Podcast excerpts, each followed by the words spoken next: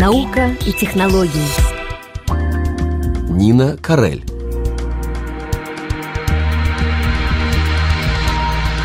Здравствуйте! Сегодня в программе мы расскажем об исследованиях, которые ведутся во Франции, чтобы понять влияние нашего образа жизни на наше здоровье. Все больше в последние годы уделяется внимание кишечнику. Ученые изучают состав его микрофлоры, в которые входят бактерии, грибки, вирусы. Лор Сегюрель, сотрудница лаборатории СНРС Центра научных исследований Франции при Музее человека, рассказала РФИ о первых заключениях своих почти годичных исследований в Камеруне. Организм человека состоит не только из клеток, формирующих его органы. Триллионы микробов-симбионтов участвуют в сложнейших обменных процессах нашего тела, гарантируют хорошее пищеварение, поддерживают здоровье и влияют даже на наше настроение. Кишечник содержит 100 миллиардов бактерий. Медики знают, что хроническое нарушение микрофлоры кишечника может привести к появлению такого заболевания, как ожирение. Сумму микроорганизмов в определенной среде называют микробиотой, объясняет Лор Сегюрель. Donc on appelle euh, microbiote en fait l'ensemble euh, de micro-organismes. Donc ça peut être le microbiote qu'on va trouver dans les intestins humains. Это может быть микробиота кишечника, но также микробиота соленого озера в природе. То есть речь идет о букете бактерий определенной биологической ниши.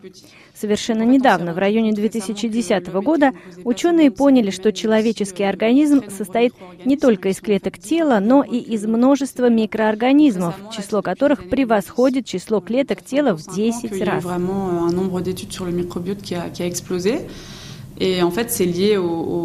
Интенсивные исследования микробиоты человека ведутся в последние пять лет. Эти исследования стали возможными благодаря совершенствованию технологий. Раньше для изучения микрофлоры кишечника нужно было культивировать каждый вид бактерий в лабораторных условиях. Нам была известна сотня видов микроорганизмов. Сегодня нам достаточно выполнить секвенцию их генома – мы считываем геном микроорганизмов, не ведая даже на что они похожи. Эта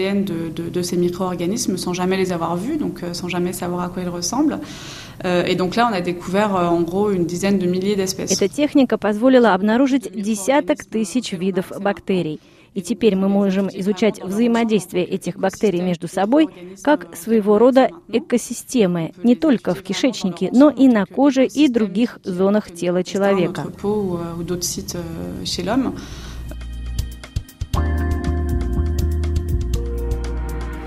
Лаборатория СНРС, где работает Лорса Гюрель, поставила целью выяснить, влияет ли пища на состояние микрофлоры кишечника нормального человека. Уточним, далее Лор Сегюрель говорит о микробиоме. Этот термин обозначает микробиоту, но в применении к организму человека. Euh, euh, Я изучаю, как питание определенных народов повлияло на их организм. Нам нужно было выяснить, возникают ли физиологические изменения у популяций, которые переходят от охоты к преимущественно земледелию а также как влияет переход от традиционного уклада хозяйства к промышленному производству пищи в западном обществе. Меня интересовали эти два аспекта с двойным временным подходом.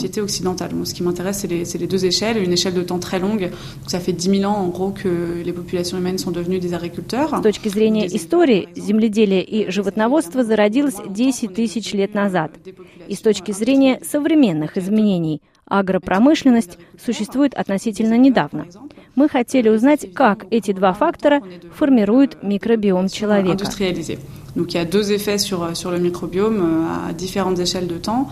Et donc moi je m'intéresse euh, à la comparaison de populations chasseurs-cueilleurs, agriculteurs et pêcheurs. Euh, Чтобы сравнить земледельцев, охотников и рыболовов, мы провели исследование в Камеруне, где население сохранило традиционный уклад жизни. А в дальнейшем мы будем сравнивать результаты, полученные в Камеруне, с микробиотами камерунцев, которые приехали жить во Францию.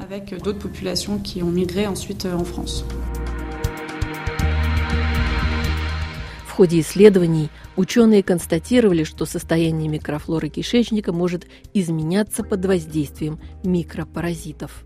Donc à la base, on s'intéressait vraiment à l'effet de l'alimentation. Donc on est parti sur le terrain euh, comparer. Сначала en fait, мы выяснили, что едят те или иные группы населения и как это влияет на микрофлору кишечника. Мы уже знали, какую роль играет тип потребляемой пищи. mais la nouveauté, c'est qu'on a montré que le fait que les individus soient ou non porteurs euh, d'une amibe, donc un, pathogène intestinal, Но в Э, Камеруне мы смогли выяснить и то, что микрофлора изменяется в зависимости от того. Является ли человек носителем патогенной амебы. То есть состояние микробиома кишечника в большей степени зависит от того, колонизирован ли организм амебами.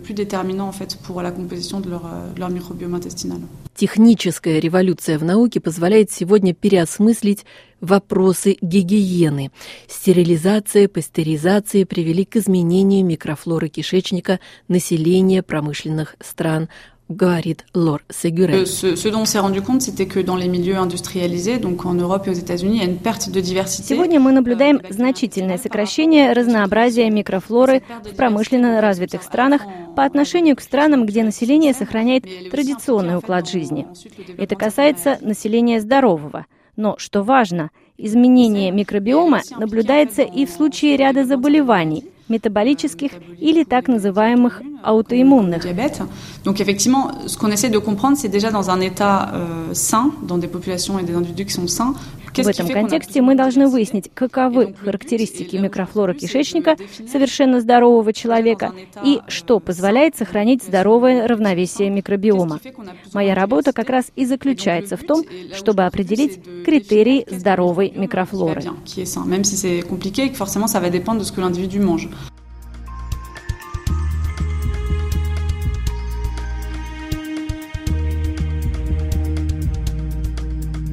Итак, исследования группы под руководством Лорса Гюрель позволили не только показать зависимость состава микрофлоры кишечника от состава пищи, но и впервые показали, что значительное влияние на равновесие микрофлоры оказывают патогенные микроорганизмы.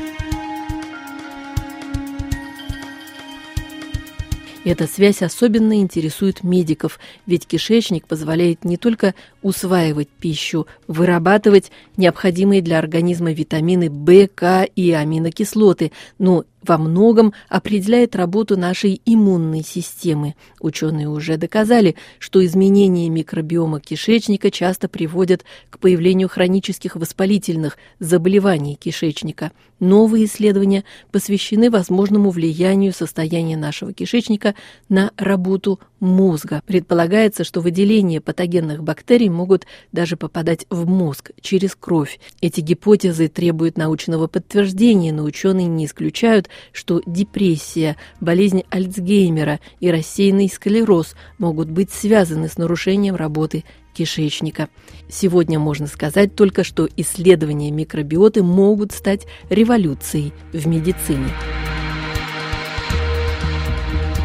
На этой констатации мы закончим нашу научную программу.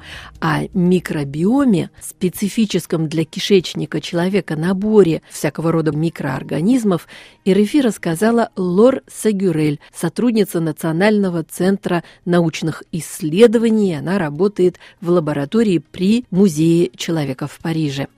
То, что она рассказала РФИ, вы услышали в переводе Арины Макаровой. Мы благодарим вас за внимание. Всего вам доброго. До свидания.